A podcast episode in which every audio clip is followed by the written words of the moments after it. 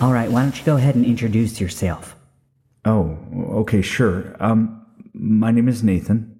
Hi, Nathan. And what brings you to our meeting here today? Well, I have a problem. You see, I'm I'm 43 years old. I know, I look so young for my age. That's not really the problem, though. Well, we all have problems. Right. Well, here's the thing. At night, if I don't have a stuffy, I can't sleep. I'm sorry, I missed part of that. If you don't have a what now? stuffy. Say again?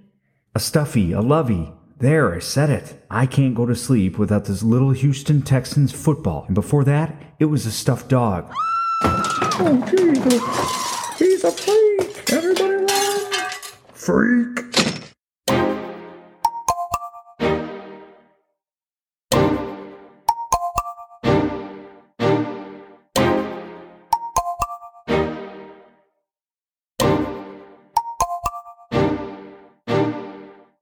Episode 7 Man's Stuffed Best Friend. The worst part is that I'm not even a fan of the Texans. I just like the way it fits under my arm when I'm sleeping. I have a hard time falling asleep if I don't have it. Does that make me weird? Do I have deeper seated issues than even I was aware of? Suppressed childhood trauma? Probably. Possibly. And I don't think so. I was, still am, I guess, an only child. Sure, I had friends and amazing parents, but being an only child, especially in the pre cell phone online gaming days, required one heck of an imagination. So I created worlds, wrote stories, and drew pictures. In my younger years, a majority of those worlds and stories focused on my friend, Clemmy. Clemmy is a dog. He's got sad, droopy eyes, a big nose, floppy ears, and blue overalls. He's very handsome and quite the ladies' man. I remember for a while he and Kermit the Frog, they had beef over Miss Piggy. In the end, they chose the pals over gals route and saved their friendship.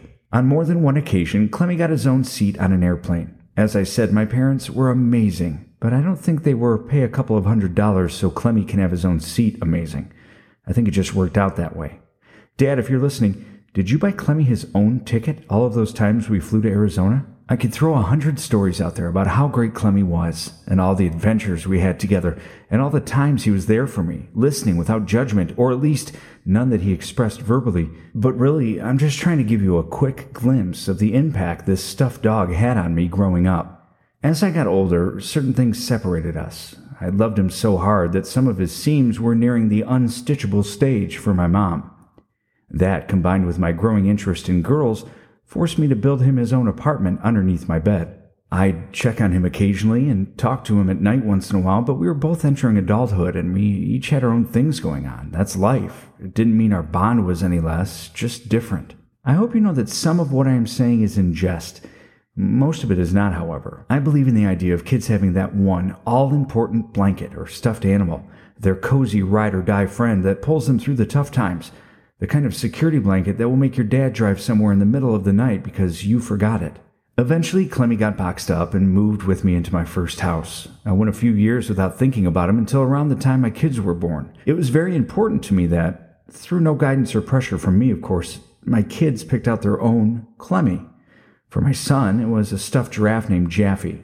For my daughter, it's been a hundred different blankets and stuffed animals, but she did remind me while I was working on this week's episode that she does have a blanket named Banky that she's had since she was born, and she went through a couple of year period where Snoopy was her main man. But she's a lover of things. Each item from a Happy Meal toy to her silky Banky is of equal importance to her.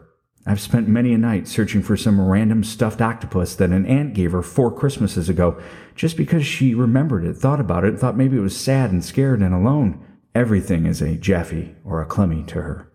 I can even remember her being upset at her brother when he stopped sleeping with Jaffe. She asked for legal guardianship, wanted the documents to sign because he deserved better than the closet. I promise you that I didn't purposely instill my quirky stuffed animal nature into my children. I did side with her, though, and we won the court case. Jaffe at least deserves his own underbed apartment. I also remember that my son got a little older when we went through a couple of Jaffe's missing scares. The thought of his giraffe being lost or left behind at a hotel and my son never seeing him again was too much for me to handle. So I took to the internets and secured him a second backup Jaffe. I'm sure I overpaid for it, but just like homeowners or car insurance, stuffed animal insurance is important for peace of mind. That was also the time that I decided to start looking into my own stuffed animal insurance. Like life insurance, it's really never too late. I realized as I began looking into Clemmy and his background that I knew nothing about his past. I'd never been a good enough friend to ask. What was his real backstory? Who made him? Did he have friends or family? I'd spent a solid 30 plus years thinking he was a one of a kind stuffed animal that my mom must have just birthed right along with me. I eventually found out through various health classes that that was not the case, of course. Women and their bodies, while amazing, cannot produce stuffed animals. No, Clemmy came from a company. He indeed had friends and family, and there were more of him out in the world. Also, his name wasn't Clemmy, it was just Clem. That was some earth shattering news, let me tell you. The letters on his chest had long faded away, but you could still make out the C and the L and the E and the M. I think I just assumed that the Y had fully disappeared. I'll get more into my Clemmy research shortly. I've investigated twice as hard since creating this podcast. Eventually, I found another Clemmy on eBay, and without asking my spouse, paid $60 for someone else's stuffed animal. In the nicest way possible, she let me know that I was an idiot and didn't need stuffed animal insurance and made me immediately resell the previously owned Clemmy. I lost money on the deal and only had Clemmy the second for just a few weeks. This memory is what made me devote an episode to the importance of stuffed friends. In the end, after researching, I've learned three things. One, Clemmy's backstory. Two, I'm not alone in my affinity for stuffed animals. Three, that the Clemmy I bought for $60 and then sold for $40 a couple weeks later is now nearly impossible to find and often goes for nearly three times that price. That last little bit of knowledge will now be used as ammunition for future disagreements regarding what I spend money on. I'm sorry if you weren't loved enough as a child and don't have any neat stories of a stuffed best friend, but maybe by the end of this episode, your tune will change regarding their importance. It's never too late to find love. Just ask the stuffed Houston Texans football I sleep with now.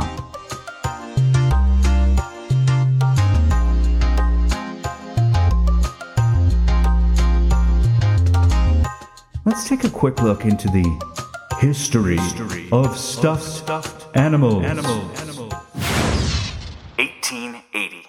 The first stuffed animal was not even a stuffed animal to begin with. It was a pincushion, shaped like an elephant. When the German seamstress Marguerite Steiff noticed that the children liked playing with the pincushions, she changed up her marketing for the item and created the Steiff Company. Throughout the next 17 years, she sold elephants and pigs and cats and dogs, each of her own design. 1892. Two sisters in law from Ithaca, New York, created what is widely known as the first mass produced stuffed toy in the United States.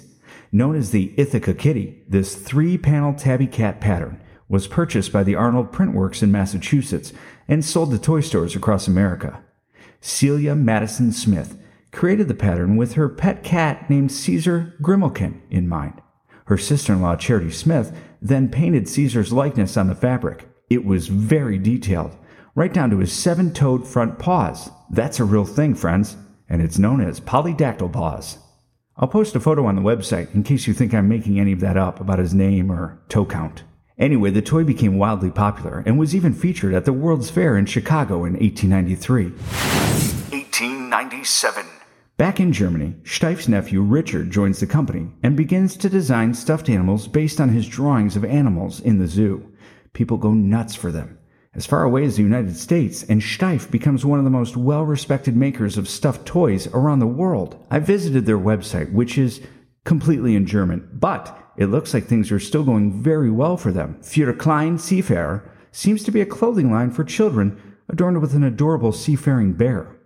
They also sell Spieljahren, which I think are dangling baby toys that play music when you tug on them. They have Laufrader, which are tricycles and bicycles for kids, I think. My German is rusty, and by rusty I mean non existent. They also sell Handpuppen and Schlüsselhängers, which are both exactly what you'd expect them to be. Nightstands from IKEA? No, IKEA is Swedish. They too have stuffed animal companies, though, like Teddy Companion and Bukowski Bears. 1903. The dawn of the teddy bear. Richard Steiff is still doing his thing over in Germany, now focusing on making a bear with fur like fabric. Game changer. In the same year, a Russian born American candy shop owner slash inventor named Morris Michtom got inspired by a political cartoon that depicted Theodore Teddy Roosevelt being kind to a bear cub during one of his famed hunting trips. Thus, the teddy bear was born. History is so cool. The bears sold so well that Michtom needed to create an entire toy company in 1907. The ideal novelty and toy company was made just to keep up with demand. Later in 1903, Beatrix Potter's Peter Rabbit became the first fictional character to be patented as a stuffed toy. In the 1930s, the Great Depression hit, and parents unable to afford such luxury items as stuffed animals had to get creative. That creativity and an excess of stinky old dad socks spawned what are still known as sock monkeys. Now it's the 1940s, and the Great Depression is behind us. This is where we finally get to meet the man who created my beloved Clemmy. What? Fine, Clem. Mr. George Grooms. He's a young artist and working for Collegiate Manufacturing in Ames, Iowa. One of his first big jobs is designing the mascot for the Minnesota Golden Gophers. According to a 2017 article from SWNewsMedia.com columnist Nancy Simpson, quote, George was not sure what a gopher looked like. Instead of drawing a gopher, he drew a chipmunk. The University of Minnesota bookstore manager at the time, Harold Smith, must not have known what a gopher looked like either, as he accepted George's rendering at first sight. The Golden Gopher mascot has taken on many facelifts over the years, but George's toothy grin chipmunk was the first to make an appearance. As a fan of Michigan and Michigan State athletics, it's nice to have another reason to make fun of the Golden Gophers. Uh, chipmunks. Now it's the 1960s, and George Grooms decides to take his passion for designing and creating stuffed animals and turn it into a real business. He picks Chanhassen, Minnesota as the home for his new company, Animal Fair Incorporated. To kick things off, he goes back to his mascot roots and designs Henry the dog to become the fuzzy face of the company. Henry gets a love interest named Henrietta, as well as a crew of stuffed friends to roll with. Though it's hard to find much information on it, Henry has his own international fan club. There's also a Henry the Dog community Facebook page with over a thousand members on it. I wanted to join it, but I'm not sure on the relationship status between Team Henry and Team Clem. I don't want to start any trouble between rival gangs. Speaking of trouble, Mr. Groom's daughter wrote a commentary piece for the same SW News Media website in which she says, My dad designed a dog named Henry who'd later be knocked off by the makers of Snoopy. All they did was change the coloring of the stuffed animal. Now, listen, this is a war I definitely do not want to get in the middle of. I do know, however, that Peanuts came out in comic strip form in 1950, and Charles Schulz has always said Snoopy was based on a dog he had as a teenager named Spike, so I don't think she's saying Schulz stole the idea of Snoopy from her dad. And I can't find the exact date of the first Snoopy stuffed animal, so I really can't get to the bottom of this scandal like I'd like to. Unfortunately, my friends, the world may never know. Grooms sold Animal Fair Incorporated in the late 70s, and the company took on a new name, Princess Soft Toys. In more scandalous news, Princess Soft Toys shut down around 2011 after the owner and his wife went to prison on tax evasion. That really has nothing to do with any of this. I just think it's funny to think about the world of stuffed animals being unseemly. I could have used the word sordid there, but I also thought unseemly tied in nicely to the episode's theme. Hey, where were we? Uh, Henry the dog, 1960s. Right. Okay. So before Grooms sold off the business in the mid 1970s, he created a fun little group of these southern, sort of backwoodsy, almost deliverance themed dogs. Could they be boyfriend and girlfriend? Kin? Just pals? Who knows? But their theme suggests maybe all three. Donning overalls, bandanas, and straw hats, Grooms introduces the world to Clem, Clara, Clyde, and I believe there was a Cletus, but there's also a Richie I found on eBay, but he looks shady and possibly like a knockoff, and it clearly doesn't fit in the names beginning with C theme. Oh, this is crazy timing, but I think a very special package has just arrived. Oh, shoot. She's to get to the door before I can. This isn't going to be good. I'll be right back.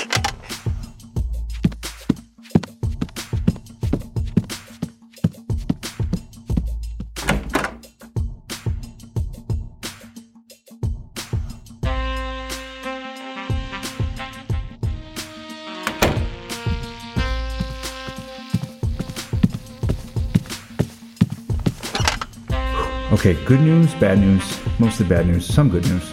She opened the box, which clearly has my name on it, so she knows I won another Clemmy off eBay while working on this episode. I was going to wait to tell you, the listener, but it got here quicker than I thought it would. So, anyway, she's mildly annoyed, but I paid a lot less money for it and told her it had to do with the podcast. I think I'm in the clear. And if not, I'll sell it again or maybe give it away on the website. Hopefully, she'll forget about it and my stuffed animal insurance will remain.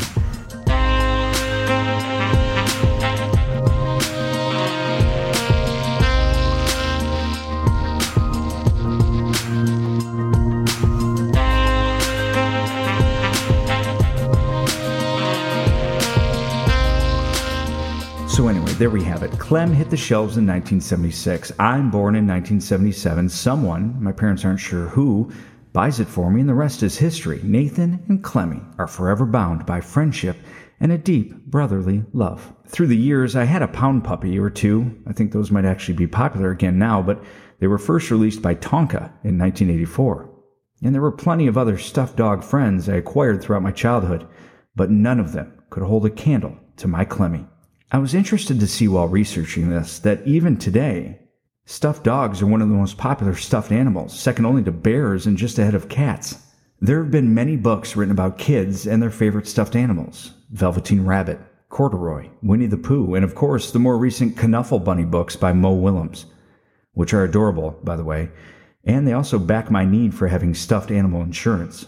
The thing that has always hit closest to home for me, in the way I included Clemmy in my everyday life, was a comic strip introduced to me by my father, Calvin and Hobbes. The strip started in 1985, which puts me at around eight years old. For a while, my dad cut out that comic strip for me every day. It wrapped up in 1995, the year I graduated high school, and if I remember correctly, he was probably still cutting them out for me, although maybe not as often. If you haven't read any Calvin and Hobbes or introduced them to your children, do so. They still hold up and are still sold in book collection form. I have a few of the book collections in my school's library, and when kids stumble onto them, they love them. Calvin is this crazy, precocious, girl hating, blonde haired boy, and Hobbes is his sarcastic, cynical, hilarious tiger best friend who appears stuffed to everyone but Calvin. No one crammed more fun into three slides of a daily newspaper comic strip better than Bill Watterson. Unfortunately for fans, Watterson just went into hiding after the strip ended. He rarely does interviews and still 26 years later has never sold the rights to anyone. Aside from books, we've never had toys or movies or a Netflix series, which would kill, by the way, or any other type of licensed merchandise. But read some Calvin and Hobbes, and you'll be able to picture what Nathan and Clemmy were like. All we needed was a cardboard box for hours of fun. Like the other episodes, the idea for this one started with just thinking it would be cool to tell you about Clemmy, and to admit I still needed something stuffed under my arm to get a good night's sleep. Then I learned about Germans and Ithaca kitties and the semi scandalous Snoopy Henry mystery. Margaret Steiff could never walk, wheelchair bound her entire life. She also became a seamstress despite an entire right arm that never stopped hurting her. For what? So you could have a snuggly buddy to hang out and make up cool adventures with. Thanks, Margaret. So find your old stuffed animal or blanket. Tell your own children or class of kids where it came from and what it's done for you and with you. Keep the idea of imagination and pretend alive. While we have to grow up eventually, we don't need to necessarily lose those two things completely. The trademark on Clem long expired. Can I finally release that Nate and Clemmy book I made when I was nine? Maybe I will.